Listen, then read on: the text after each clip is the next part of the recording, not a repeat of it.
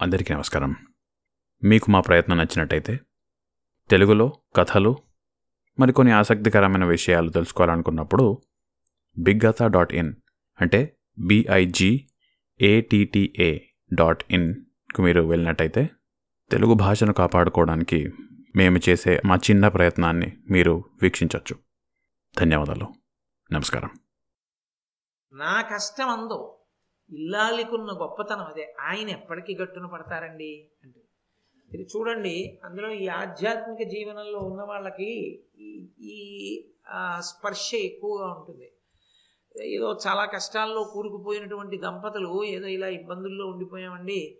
దాంట్లోంచి నేను ఎలా బయటకు వస్తానంటాడు భర్త. ఆవిడ అలా అందం.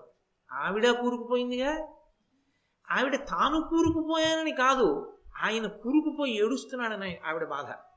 ఈయన ఎలా బయటకు వస్తారా అండి? అంటే ఈయన బయటకు వస్తారా అండి? మేము బయటకు వస్తామా అండి? అందాం. ఆవిడికి తన గురించి కాదు బాధ. తన భర్త గురించి బాధ. అది పాతివ్రత్యం. అది ఆ అహరహం ఆ భా భర్త బిడ్డల గురించి ఒక తల్లి యొక్క వెంపర్లాట అలా ఉంటుంది. అందుకే ఆ మనస్తత్వాన్ని తెలుసుకున్నాడు కృష్ణుడు. ద్రౌపదీదేవి యొక్క శీల వైభవాన్ని ఆవిడ అడగక ముందే తన జవాబు చేత ప్రకాశింపజేశాడు. అందుకే ఇక ద్రౌపదీదేవి ఏమీ మాట్లాడడం కనపడదు ఈ ఘట్టంలో. కాబట్టి ఆయన అన్నాడు నీ పిల్లలు చాలా సంతోషంగా ఉన్నారమ్మా. ఊరడిల్లు మింకా. నువ్వు చాలా సంతోషంగా ఉండేం బెంగ పెట్టుకోకు. దేనికి బెంగ పెట్టుకోకు? పిల్లలంతా బాగున్నారని చెప్పిన తర్వాత ఇంకా బెంగ మాట ఎందుకు వచ్చింది? భర్తల కోసం. అరణ్యవాసం అయిపోవస్తోంది అజ్ఞాతవాసం ఎలా నడుస్తుంది? అజ్ఞాతవాసం అయితే బయటికి వస్తే మాత్రం దుర్యోధనుడు రాజ్యం ఇస్తాడా? రాజ్యం వస్తుందా? రాకపోతే యుద్ధానికి వెడితే మా వెంట ఎంతమంది ఉంటారు? యుద్ధంలో గెలుస్తామా? నిన్నటికి నిన్న ఓ కొండచిలవ చేతిలో భీమసేనుడు పడిపోయాడు. కాలం కర్మం కలిసి వస్తాయా? గెలుస్తామా? రాజ్యం వస్తుందా? వీళ్ళు ఇలా అడవులు పట్టుకుని కూర్చోకుండా ఇంత పరాక్రమం ఉన్నవాళ్ళు వాళ్ళకి తగినట్టు సింహాసనం మీద ఉంటారా? ఇది ఆవిడ కడుపులో బెంగ. అందుకని ఒక్క మాటతో తేల్చాడు. కృష్ణుడు ఒక మాట అంటే ఆవిడికి నమ్మకం. కాబట్టి ఆయన అన్నాడు ఉజ్వలోన్నతుల పెంపారగాల మ- అనతి దూరమయ్యే. అమ్మా ఉజ్వలోన్నతులు ప్రకాశించడంలో ఉన్నతులైనటువంటి వారు ఈ పాండవులు ఇంకా ఎంతో కాలం ఇలా మసకబారిపోయే అరణ్యంలో ఉండరమ్మా. వాళ్ళు ప్రకాశించి సంతోషంగా ఉండే కాలం దగ్గరకు వచ్చేస్తుంది అంటే అరణ్యవాస అజ్ఞాతవాసాలు పూర్తయిపోయి వాళ్ళు పట్టాభిషేకాన్ని పొందేటటువంటి రోజు దగ్గరికి వచ్చింది ఎంతో సంతోషించారు. ఆ శ్రీకృష్ణ భగవానుడి మాటలు విని పాండవులు ద్రౌపదీదేవి కూడా ఊరడిల్లారు. ఈలోగా అకస్మాత్తుగా మార్కండేయ మహర్షి వచ్చారు. మిగిలిన మహర్షులు ఒకెత్తు మార్కండేయ మహర్షి ఒక్కరూ ఒకెత్తు. ఎందుచేత అంటే ఆయన ఎన్ని యుగాలు చూశాడు ఎన్ని కల్పాలు చూశాడు ఎన్ని కల్ప సంధులు చూశాడు ఎన్ ఎన్ని ప్రళయాలు చూశాడు ఎన్ని ప్రళయాల తర్వాత పరమేశ్వరుడు ఎక్కడ ఎలా పడుకుంటాడో చూశాడు. అందుకే ఆయన నోటి వెంట ఏదైనా వచ్చింది అంటే ఇక దానిని మించిన సత్యం లోకంలో ఇంకోటి ఉండదు. వేద వేదాంతములన్నీ చదువుకుంటే వచ్చేటటువంటి సారమేదో అది మార్కండేయ మహర్షి నోటి వెంట వచ్చేటటువంటి మాటలు. విశేషం ఏమిటంటే మార్కండేయ మహర్షి మాట్లాడుతున్నప్పుడు ధర్మరాజు గారు ఏ ప్రశ్నలు అడుగుతాడో ఆ ప్రశ్నలు ఆనాడు ధర్మరాజు గారికి కావు. ఎప్పటికీ ఎవరికైనా అవే ప్రశ్నలు. మార్కండేయ మహర్షి ఏ జవాబు చెప్తారో ఆ జవాబు మనసులో పట్టుకున్నవాడు ధన్యుడు. వాడి జీవితాన్ని దిద్దుకుని ఈశ్వరుడి వైపుకి నడవడం వాడికి తెలిసిపోతుంది. అందుకే మార్కండేయ మహర్షి రావడమే శుభశకునం. ఆయన రాగానే గబగబా వెళ్ళారు. అర్ఘ్యపాద్యాదులు ఇచ్చారు. ఆయన్ని కుశలం అడిగారు గౌరవించారు పూజించారు కూర్చోపెట్టారు. కూర్చోబెట్టి కృష్ణ పరమాత్మ అన్నాడు మీకు తెలియని విషయం లేదు. ఎందుకని? అంతటి శాశ్వతులు సనాతనులు వాళ్ళిద్దరే. ఒకటి కృష్ణుడు రెండు మార్కండి వీళ్ళిద్దరే. ఎందుకనంటే వాళ్ళిద్దరికే తెలుసు అన్నీ. తప్ప ఇంకా మిగిలిన వాళ్ళందరూ ప్రళయంలో వెళ్ళిపోయేవాళ్ళే. ఎన్ని ప్రళయాలైపోయినా కూడా ఉండిపోయేటటువంటి వాడు కృష్ణ భగవానుడు. ఎన్ని ప్రళయాల తర్వాత ఉండేవాడు మార్కండేయుడు. వాళ్ళిద్దరూ కలిశారు అక్కడ. కలిసినప్పుడు కృష్ణ పరమాత్మ అడుగుతున్నారు మార్కండేయ మహర్షిని నీ వంటి మహానుభావుడు వస్తే నువ్వు నీ వలన కొన్ని విషయములు తెలుసుకోవాలి. ఎందుకంటే ఇక నీకన్నా అనుభవశాలి లేడు చూసినవాడు లేడు. కాలమునందు ప్రతివాడు ఎప్పుడో అప్పుడు పడిపోయిన వాడే కాబట్టి అందరికీ అన్నీ చూసి తెలుసుకున్న వాళ్ళు అని చెప్పడం కష్టం. ఒక్క నీకే తెలుసు మార్కండేయ. రెండు నాకు తెలుసు. ఆ మాట అనడం.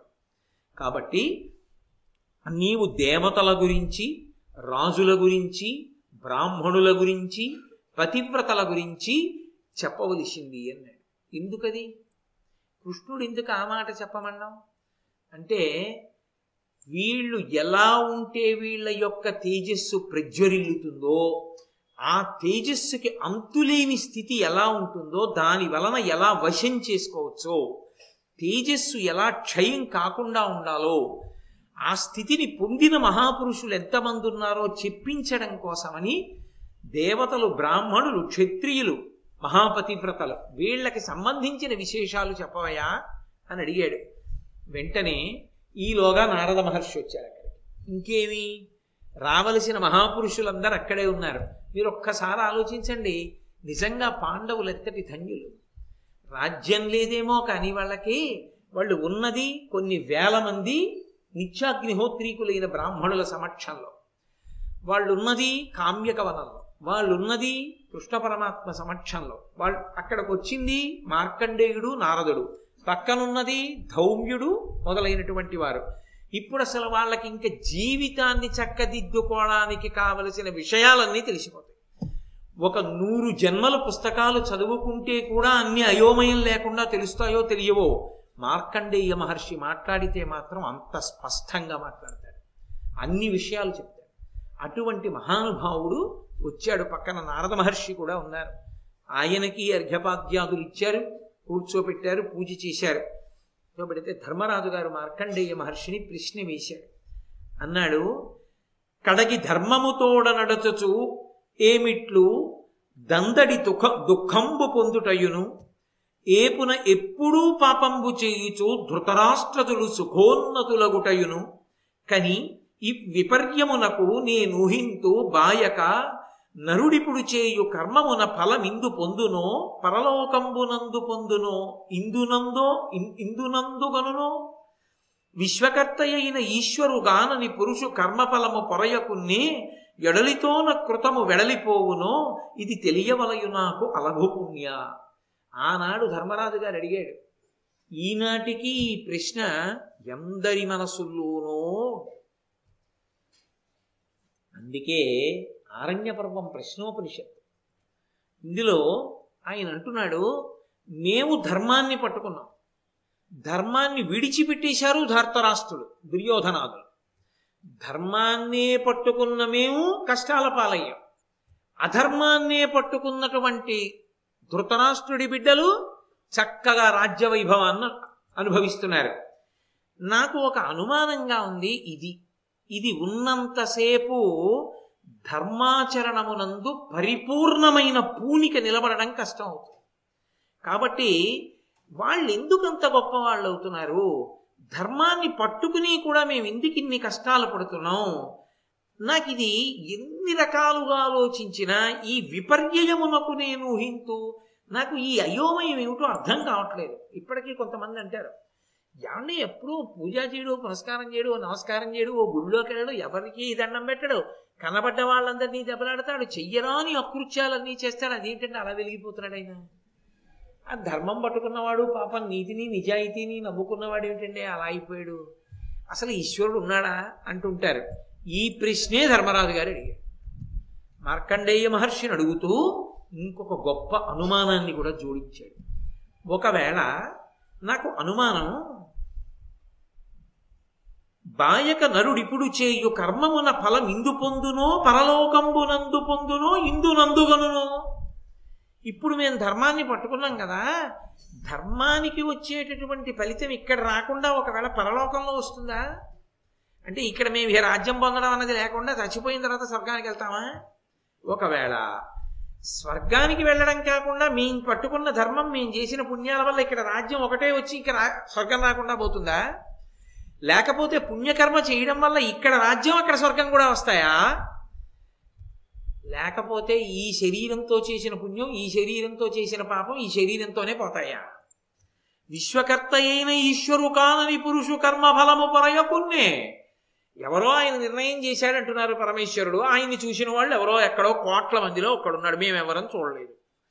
మేమెవ్వరం చూడనటువంటి ఆ పరమేశ్వరుడి శాసనానికి అనుగుణంగా మేం చేస్తున్నటువంటి పుణ్యకర్మలు ఏ ఉన్నాయో అవి ఒడలితోన కృతము వెడలిపోవునో మేం చేసిన పనులన్నీ మాతోనే పోతాయా? లేకపోతే మాతో వస్తాయా ఉత్తర జన్మలకి? ఇది తెలియవలయు నాకు అలఘు పుణ్య. నాకు ఇది తెలుసుకోవాలని కోరికగా ఉంది. ఇప్పుడు ఈ ప్రశ్నకి జవాబు తెలుసుకోవాలన్న కోరిక లేనివాడు ఎవరు ఉంటాడు నాకు చెప్పండి? అందరికీ ఇదే అనుమానం. అంటే మహానుభావుడు మార్కండేయుడు మాట్లాడటం మొదలుపెట్టాడు. ఆయన అన్నాడు మనుజులు పుణ్యపాపములు మానక ఇట్లొనరించుచున్ తుదిన్ తనువు తొరంగిపోవు నెడ తప్పదు నిడయమూల కర్మమున్ వెనుకన ఏగి భూరి సుఖ విస్మృతియున్ పటు దుఃఖ దైన్యమున్ దనుకగ చేయు క్రమ్మరగదాన పునర్చు భవంబు దేహికిన్. మార్కండేయుడు సిద్ధాంతం చేసి చెప్తున్నాడు ఆయన. ఓ ధర్మరాజా నేను చెప్పిన విషయాన్ని బాగా పట్టుకో. ఈ ప్రశ్న ఎప్పుడు ప్రారంభమైందో చెప్పనా? మొట్టమొదట బ్రహ్మగారు సృష్టి చేసినప్పుడు మనుష్యులకు ఈ ప్రశ్న రాలేదు. ఎందుకు రాలేదు అంటే భగవంతుడు సృష్టి చేసి మీరు ఇలా బ్రతకండి అని కూడా చెప్పాడు. తండ్రి బిడ్డల్ని కంటాడు. కానీ ఒరే మీ ఇష్టం వచ్చినట్టు చేసుకోండి అని వదిలేడు పశ్చిమ దేశాల్లో లాగా ఒరే ఇలా ఉండండి అని చెప్తాడు. ఇలా చదువుకోండిరా ఇలా ఉండండిరా అంటాడు. ఇలా ఉండండిరా అని తండ్రి ఎంతకాలం చెప్పగలడు? ఎంతకాలం ఇలా చేయి చూపించగలడు? మహా అయితే ఓ పదహారు పద్దెనిమిది ఏళ్ళు వచ్చే వరకు ఆ తర్వాత తండ్రిని చెయ్యి పెట్టి తోస్తే తండ్రి పడిపోతాడు కొడుకు నిలబడతాడు. ఇక తండ్రి ఏం చెప్తాడు? తండ్రి చెప్పినది కొడుకు వింటే కొడుకు పాడైతే తండ్రి తప్పు. తండ్రి చెప్పినది విని పాడైన కొడుకు ఉంటాడు కానీ పరమేశ్వరుడు చెప్పినట్టు బ్రతకడం వస్తే మనిషి పాడై ఉండేవాడు కాదు. మొట్టమొదట్లో ఈశ్వరుడు మనుష్యుల్ని సృష్టించి ఇలా బ్రతకండి అని వేదం ఇచ్చాడు. వేదంలో ఎలా బ్రతకమని చెప్పారో మనుష్యులందరూ అలాగే బ్రతికారు.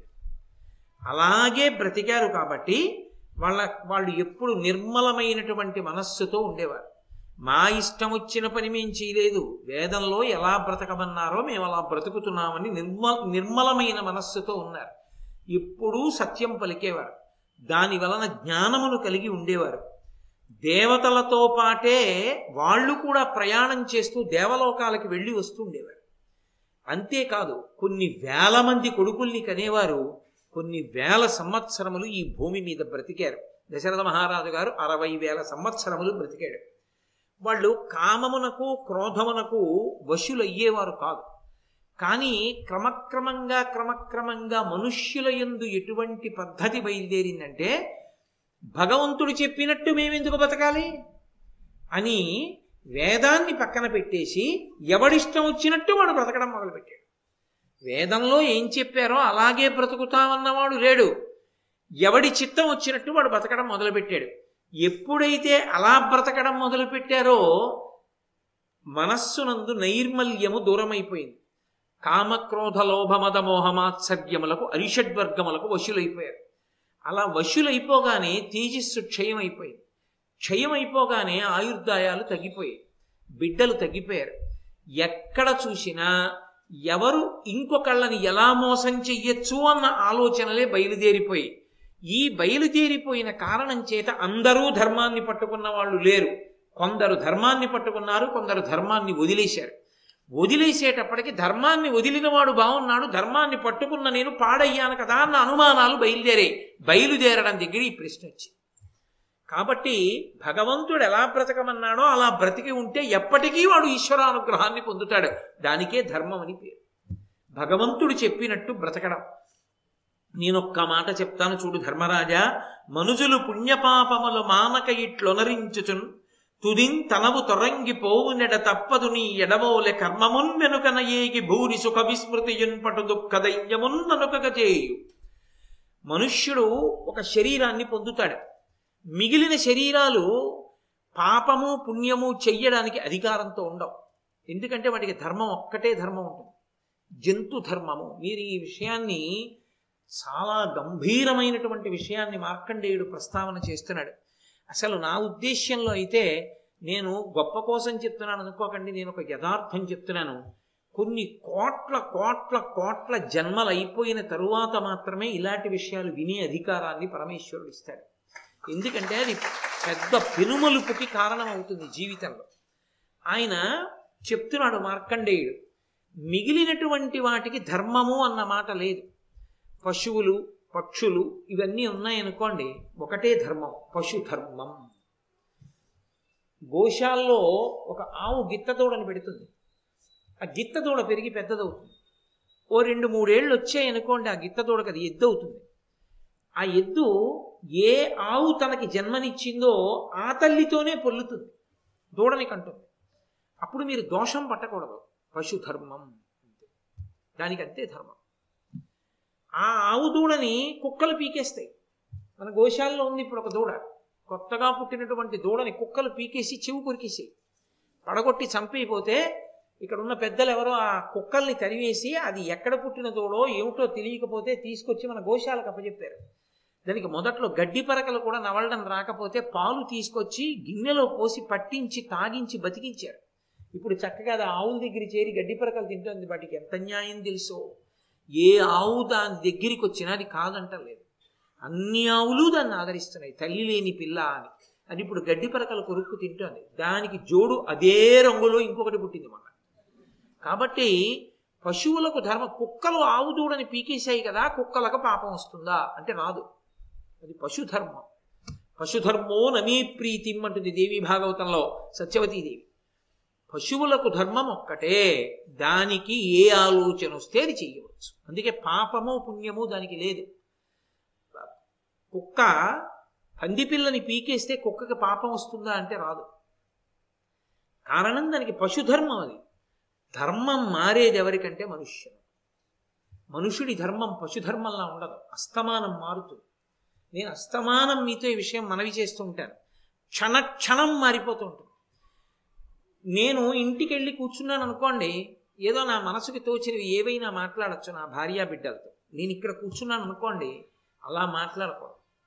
వేదము యొక్క చట్రములోకి ఏది ఇముడుతుందో అదొక్కటే మాట్లాడాలి తప్ప నా సొంతానికి తోచింది నా ఇష్టం వచ్చింది మాట్లాడే అధికారం నాకు లేదు. ఎందుకంటే నేను చెప్పింది శాస్త్రీయమని నమ్మి మీరు వింటున్నారు. వింటున్నప్పుడు నా వాక్కు అశాస్త్రీయంగా ఏదీ ఉండడానికి వీల్లేదు. శాస్త్రబద్ధము కానిది నా పుర్రెకి తోచింది నేను మాట్లాడకూడదు. అది శాస్త్ర విహితమైతేనే నేను చెప్పవలసి ఉంటుంది. ఇక్కడ ధర్మం ఇక్కడే. ఇంట్లో ధర్మం ఇంట్లో. నా భార్య ముందు నించుంటే నా ధర్మం వేరు. నా కూతురు ముందు నించుంటే నా ధర్మం వేరు. నా తండ్రి ముందు నించుంటే నా ధర్మం వేరు. నా కొడుకు ముందు నించుంటే నా ధర్మం వేరు. ధర్మం ప్రతి క్షణం మారేది మనుష్యులకు మారుతుంది. ఓ ధర్మరాజా ఆ ధర్మాన్ని పట్టుకోవలసినటువంటి వాడు మానవుడు.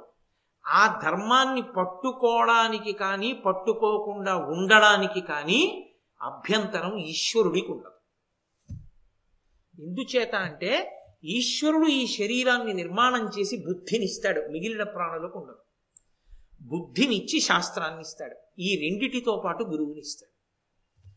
బుద్ధి శాస్త్రము గురువు. నీకు తెలియదు వేదం చదువుకోలేదు. శృతి తెలియకపోతే స్మృతి తెలుసుకో. స్మృతి తెలియదా? పురాణం తెలుసుకో. పురాణం కూడా తెలియదా?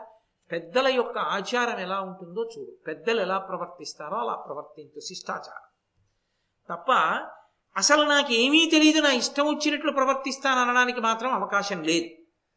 అయినప్పుడు భగవంతుడు నిన్ను బుద్ధి ఇచ్చి విడిచిపెట్టిన తరువాత నువ్వు ఏది చేస్తున్నా ఆయన జోక్యం చేసుకో. ఊరుకుంటాడు. ఊరుకుని సర్వోత్కృష్టమైన జన్మ మానవ జన్మ. ఇక్కడికి వచ్చిన తర్వాత ఒక లక్షణం ఉంది. దీనికి ఒక గొప్పతనం ఉంది. దీని గొప్పతనం ఏమిటంటే ఇంతకుముందు చేసిన పాపాలని దీంతో కడగచ్చు. అది ఇతర శరీరాలతో సాధ్యం కాదు. ఈ శరీరంతో నేను ఎన్నో పాపాలు చేశాను గతంలో. చేశాను కాబట్టే ఇప్పుడు ఈ శరీరంతో ఉండి నాకు ఒక కళ్ళతోడుంది నేను గత జన్మలలో ఏవో పాపాలు చేశాను అనడానికి పరమ సాక్ష్యం నా కళ్ళజోడు. నా కళ్ళజోడు ఎందుకు రావాలి నాకు? కళ్ళజోడు లేకుండా చదవగలగాలిగా? ఈ కళ్ళజోడు కనపడలేదనుకోండి ఏ కారణం చేతనైనా? తబ్బిబ్బైపోయాను ఏం కనపడుతుంది నాకు? ఏం చదువుకుంటాను నేను? నేను చదువుకోలేను కుదరదు. యథార్థంగా ఒకసారి నాకు అలా జరిగింది. రైల్లో ప్రయాణం చేస్తున్నాను ఒక్కడే అకస్మాత్తుగా నా దగ్గరికి వచ్చి టీటీ అన్నాడు మీకు ఏసీలోకి మారిపోయింది మీది. ఏదో అప్గ్రేడేషన్ జరిగింది. మీరు ఫలానా చోటుకి వెళ్ళండి అని రాసి ఇచ్చాడు నేను ఎందుకో పడుకుండిపోయిన వాడిని ఈ కళ్ళజోడు ఎక్కడో పెట్టాను. గబగబా లేచి పెట్టి అవి పట్టుకుని వెళ్ళిపోయాను అవతలకు వచ్చాడు వెళ్ళిపోయిన బెర్త్ కోసమని టికెట్ మీద చూసా కనపడలా. కళ్ళజోడు లేదురా అని మళ్ళీ వెనక్కి వచ్చా కళ్ళజోడు వెతుక్కుందామంటే అందరూ లైట్లు అర్పేశారు అప్పుడే ఆ బెర్త్ మీద ఇంకో ఆయన పడుకుండిపోయాడు. ఆయన కింద దూరి ముక్కలైపోయిందో తెలియదు ఆ పౌచ్లో ఉండిపోయిందో తెలియదు కళ్ళజోడు లేకపోతే నా బెర్త్ నెంబర్ కూడా నాకు కనపడదు. ఎలా? అంటే నేను ఎందుకు చెప్పానంటే ఈ ఉదాహరణ కంటికి చూడగలిగిన శక్తి పరిమితం అయిపోబట్టి కదూ ఆ బాధ వచ్చింది? అది అలా ఎందుకు ఉంచలేదు ఈశ్వరుడు? మధ్య మధ్యలో నేను ఎందుకు ఇబ్బంది పడుతుంటాను ఏదో చేసిన పాపం ఈ బలహీనత వల్ల పోతూ ఉంటుంది ఆ కష్టం రూపంలో. కాబట్టి చేసిన పాపాలు ఉన్నాయి ఆ పాపాలని ఈ శరీరంతో కడగాలి. ఎలా కడగచ్చో తెలుసా? ఈ చేతితోనే ఇలా చూపించకు. ఈ చేతిని అని చూపించు. మీకేం పర్వాలేదు నేను ఉన్నాను అని కనీసం మాట సాయం చేయి. ఈ చేతిని ఆపన్నులకు అందించు. ఈ చేతిని ఇలా పెట్టు. అందుకే భగవంతుడు ఈ చేతిని ఎప్పుడూ కూడా ఇక్కడికి వచ్చేటప్పటికీ ఇలా పెట్టడానికి వీలుగా ఇలా పెడుతుంది తప్ప ఈ చేతిని ఇలా వెనక్కి వంచేయడానికి ఇక తిరగడానికి అవకాశం ఇవ్వాల. పాడైపోతావురా ఇది వెనక్కి పోతే ఇలా ముందుకే వెళ్ళేట్టు చూసుకో బతుకుతావు బా- బాగుపడతావు. గతంలో చేసుకున్న పాపాలు పోతాయి ఇలా పెట్టడం నేర్చుకో అని. కాబట్టి ఇవి ముందు కొంగుతాయి శాస్త్రంలో. కాబట్టి శరీరంతో నువ్వు మళ్ళీ పుణ్యం చేస్తే శరీరంతో చేసిన పాపాలని తుడుచుకుంటావు. వాక్కుతో చేసిన పాపాలు ఉంటాయి ఎవరినో నిందించావు. ఎవరినో బాధ పెట్టావు. నీ ఇష్టం వచ్చినట్లు మాట్లాడావు. ఇప్పుడు ఆ పాపాలన్నీ నోటితో మాట్లాడుతున్న మంచి మాటల వలన పోతాయి. గతంలో మనసుతో ఏవో పాపాలు చేశావు. ప్రత్యక్షంగా చేయకపోయినా వాణ్ణి పట్టుకు కొట్టేస్తే నిజంగా వాడి ముక్కు వెంట నిత్తురు కారిపోతే అని మనసుతో ఊహించావు. ఇప్పుడు మనసుతో మంచి పని చేయి. నువ్వు శరీరంతో వెళ్ళకపోయినా హోర్ర వానబడుతోంది అయ్యప్ప స్వామి దేవాలయంలోకి వచ్చి ప్రదక్షిణం చేసి కృష్ణ పరమాత్మని పరదేవతని అలా దత్తాత్రేయ స్వామిని అలా మెట్లెక్కి పైకెక్కెళ్ళి సింధూరం రంగుతో ఉన్నటువంటి గణపతిని అలా తిరిగి వచ్చి నిలబడిన సుబ్రహ్మణ్య స్వామిని ఇలా వచ్చి ఆ గంటల మధ్యలో ధ్వజస్తంభాన్ని అలా ముందుకెళ్ళి యోగపట్టంతో కూర్చో కూర్చున్నటువంటి అయ్యప్ప స్వామిని ఆయన పక్కన వెలుగుతున్నటువంటి దీపాలని దీపాల కాంతులలో స్వామి వైభవాన్ని ఆ పక్కన ఉన్న అరుగుల్ని రోజూ జరిగేటటువంటి గణపతి హోమం వేదికని మహాభారత ప్రసంగాలు జరుగుతున్నటువంటి వేదికని కూర్చున్నటువంటి భాగవతుల్ని అందరినీ మనసుతో ఊహ చెయ్యి. మంచి విషయాల్ని ఊహ చేస్తే ఆ ఊహ చేసినటువంటి కారణం చేత మనసుతో చేసినటువంటి పాపాలు పోతాయి. శరీరముతో శరీరముతో చేసిన పాపములు పోగొట్టాలి. మనసుతో మనసుతో చేసిన పాపాలు పోగొట్టాలి. వాక్కుతో వాక్కుతో చేసిన పాపములు పోగొట్టుకోవాలి. ఇలా నువ్వు పోగొట్టుకోకుండా కొత్తవి తలకెత్తుకుంటే ఈశ్వరుడు ఏమండవు ఎందుకురా అలా చేస్తావని ఆయన ఏమండవు ఎందుకని బుద్ధినిచ్చి విడిచిపెట్టాడు? తండ్రి చదువుకోరా అని కాలేజీకి పంపించాడు. మానేసి వాడు సినిమాలకు కడితే వాడు పాడైపోతే తండ్రి తప్ప పాడైపోయిన జనుల యొక్క తప్పు కూడా అంతే. వేదం మీద విశ్వాసం లేకుండా ఈశ్వరుడికి దూరంగా జరిగిపోయి ఇష్టం వచ్చినటువంటి కర్మలన్నీ చేసేస్తే సనాతన ధర్మమునకు ఆయువు పట్టంతా ఈ పద్యమే. ఆ కర్మ పోదు శరీరం పోతుంది ధర్మరాజా. ఈ శరీరం పడిపోతుంది ఎప్పుడో ఒకప్పుడు. పదేళ్ళకో పదిహేనేళ్ళకో ఇరవై ఏళ్ళకో పడిపోవాలి కదా శరీరం అన్న తర్వాత అది శాశ్వతం కాదు కదా అది పడిపోయి తీరుతుంది. మా తాతగారు వెళ్ళిపోలా మా తండ్రి గారు వెళ్ళిపోలా వెళ్ళిపోతారు అందరూ.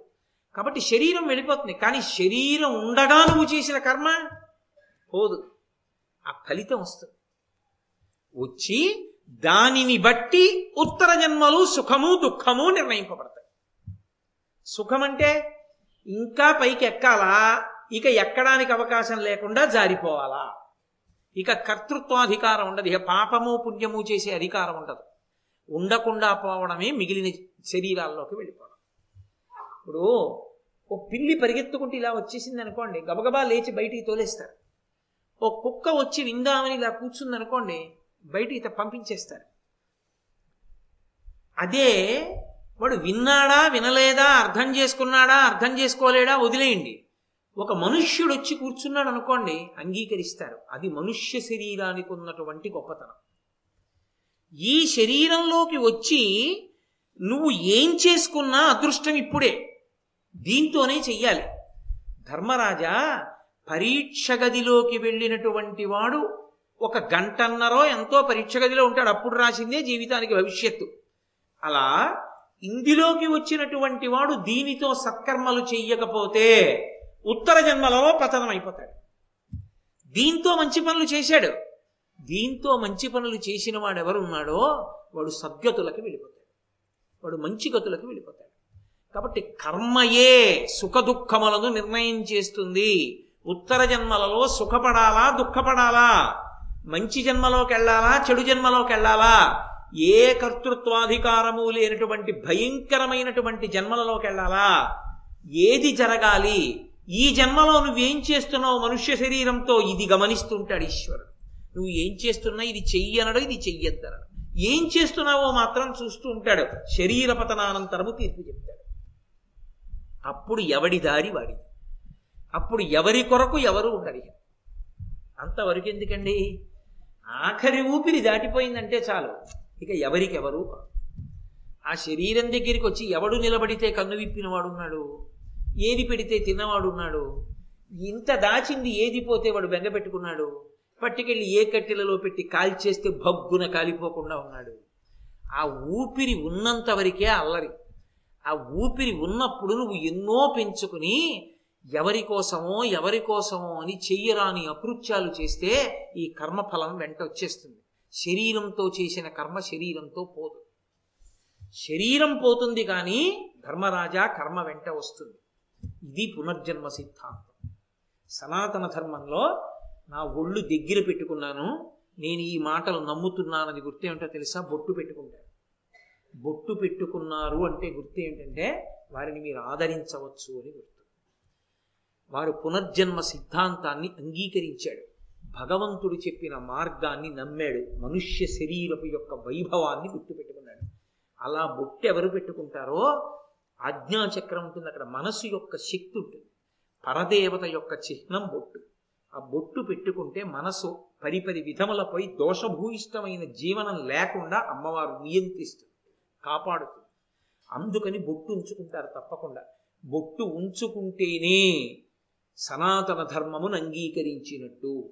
అందుకే వేదమును ప్రమాణముగా అంగీకరించని వాళ్ళెవరూ బొట్టు పెట్టుకోరు.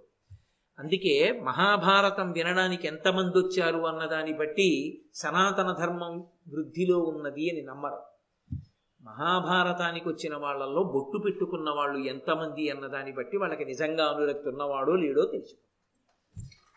గొగ్గున కాలిపోయి దోషుడు బూడిదైపోయే శరీరంలో లలాటమనందు ఓ చిన్న బొట్టు పెట్టుకోవడానికి తన అందం ఏదో నాశనం అయిపోతుంది అనుకున్న వాడికి జీవితంలో అభ్యున్నత ఎక్కడి నుంచి వస్తుంది? రమ్మంటే. కాబట్టి నాయన ఈ శరీరం పోతుంది కానీ కర్మఫలాలు పోవు. అవి వెనకాతల వస్తాయి. దాన్ని బట్టే సుఖ సుఖ దుఃఖములు ఉంటాయి కాబట్టి ఇక్కడ అక్కడ అని అడుగుతామే? ఇక్కడ అక్కడ కూడా సుఖమో దుఃఖమో నువ్వు పట్టుకున్న దాన్ని బట్టే ఉంటుంది. నువ్వు ప్రశ్నించావు. దుర్యోధనుడు పట్టుకోలేదుగా ధర్మాన్ని మరి సుఖంగా ఉన్నాడుగా అంటున్నావు. ఆరిపోయే దీపం చాలా ప్రకాశవంతంగా వెలుగుతుంది. మీరు ఎప్పుడైనా నీరాజనం చూడండి. నీరాజనం ఇచ్చేసి కింద పెట్టేసినప్పుడు నిధనం అయిపోయే ముందు నీరాజనం భగ్గున పైకి తేలుతుంది. అలా తేలిందంటే నిధనం అయిపోతుంది. ఎవ్- ఎవడు తన యొక్క అధర్మాన్ని అనుభవించడానికి సిద్ధపడిపోతున్నాడో ఇక కింద పడిహ పైకి లేవడో ఇక వాడి ప్రయాణం కిందకో వాడు కర్పూర జ్యోతి ఆకరణ వెలిగినట్టు ఒక వెలుగు వెలుగుతాడు. ఆ వెలుగుని శాశ్వతమని భ్రమయకు ధర్మరాజా. శాశ్వతమైన వెలుగు ధర్మం పట్టుకున్నవాడు. ఇప్పుడు కష్టపడినట్టు కనిపిస్తుంది కానీ ధర్మం సుఖాన్ని ఇస్తుంది. ఇక్కడ అక్కడ కూడా. కానీ అది పట్టుకోని వాడు ఇక్కడ అక్కడ కూడా సుఖపడడం. సరికదా? కీర్తివంతుడు కాలేడు. వాడిని ఆదర్శంగా ఎవరు చెప్పరు.